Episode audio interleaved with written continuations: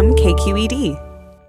You're listening to Queued Up. I'm Ryan Levi. 44 dead in the California wildfires. We're learning of more deaths from the deadliest wildfire. Officials say more than 600 people are still unaccounted for, and at least 76 people are dead, making it the deadliest wildfire on record in California. And there are fears. It's been a long five weeks since the Camp Fire first sparked in Butte County, and we've watched the death toll rise to at least 86 people.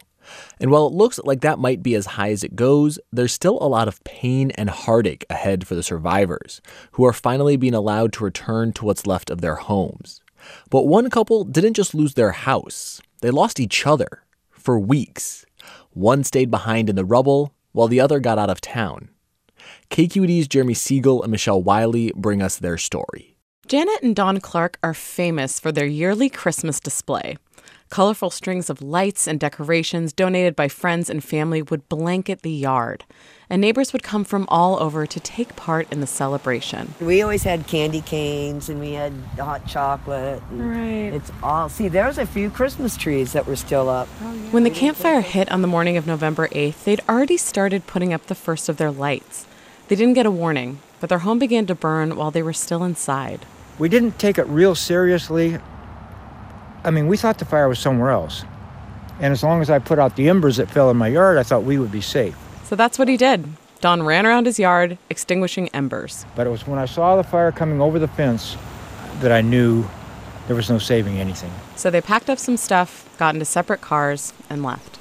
And after leaving their home, Don, like many people fleeing from Paradise, found himself stuck in gridlock traffic. People just got out of their cars, just left them right in the middle of the road, mm-hmm. and took off running because you know, you're sitting in a car and all of a sudden your car is on fire, you're not going to just sit in your car. Instead of sitting in the row of cars trying to flee, he turned back home. So there was no flames here, so I just parked my van here. But Janet stayed, stuck in that traffic.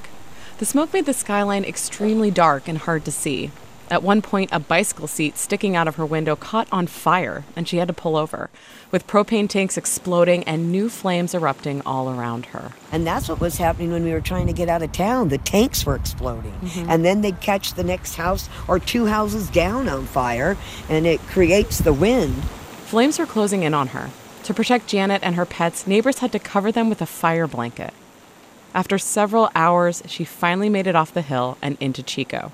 Back in Paradise, the Clark's home was gone, but Don decided to stay on his own for two weeks. He was in the evacuation zone, so he had to stay on what was left of their property and out of the way of first responders. I was not allowed to leave the property, even though I did sneak out. But if I was caught off the property, they could force me to go to Chico. When he snuck out, Don went around his neighborhood, clearing brush and putting out spot fires. Some of his neighbors even credit him with saving their home.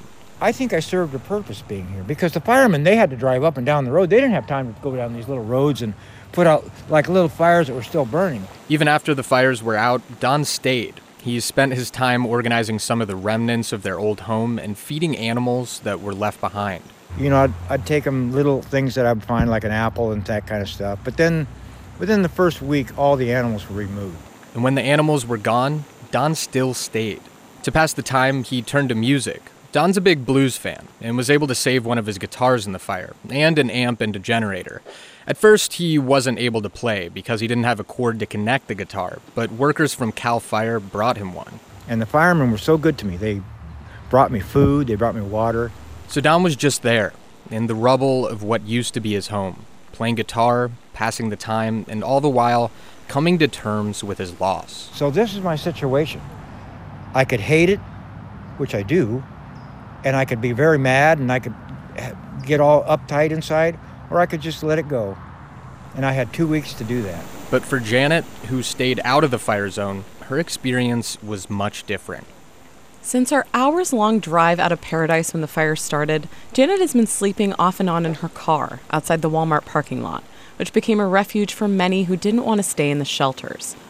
Now Janet's seeing her home for the first time since she left. There, that used to be where we washed our I, hands. Uh, the kitchen sink was right here. There I can't right even recognize my own house. I can't uh, even recognize my own house. It's almost all gone. A trailer and some cars that Don had always intended to fix up are reduced to rubble. The Clarks are staying with one of Don's old bandmates in Chico, but it's unclear where they'll go from here. It's surreal in a way. I, I don't know if that's the real word. It's just, it's what is. And these were our houses and our friends.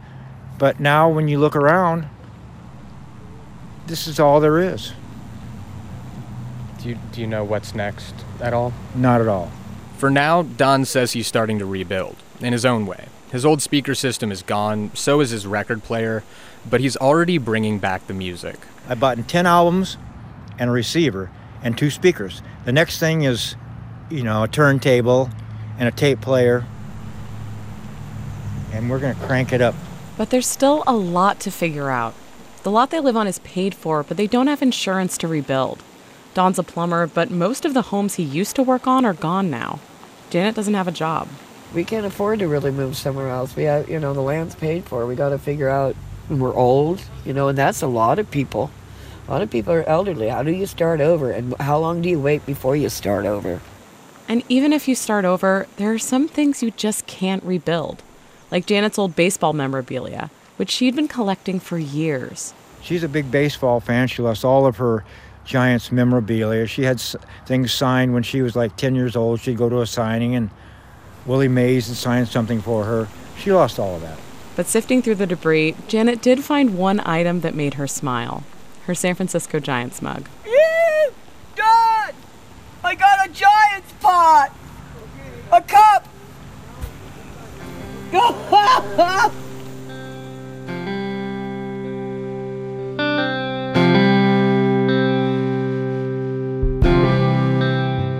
Thanks to KQED's Michelle Wiley and Jeremy Siegel for their reporting. I'm Ryan Levi. Have a good week.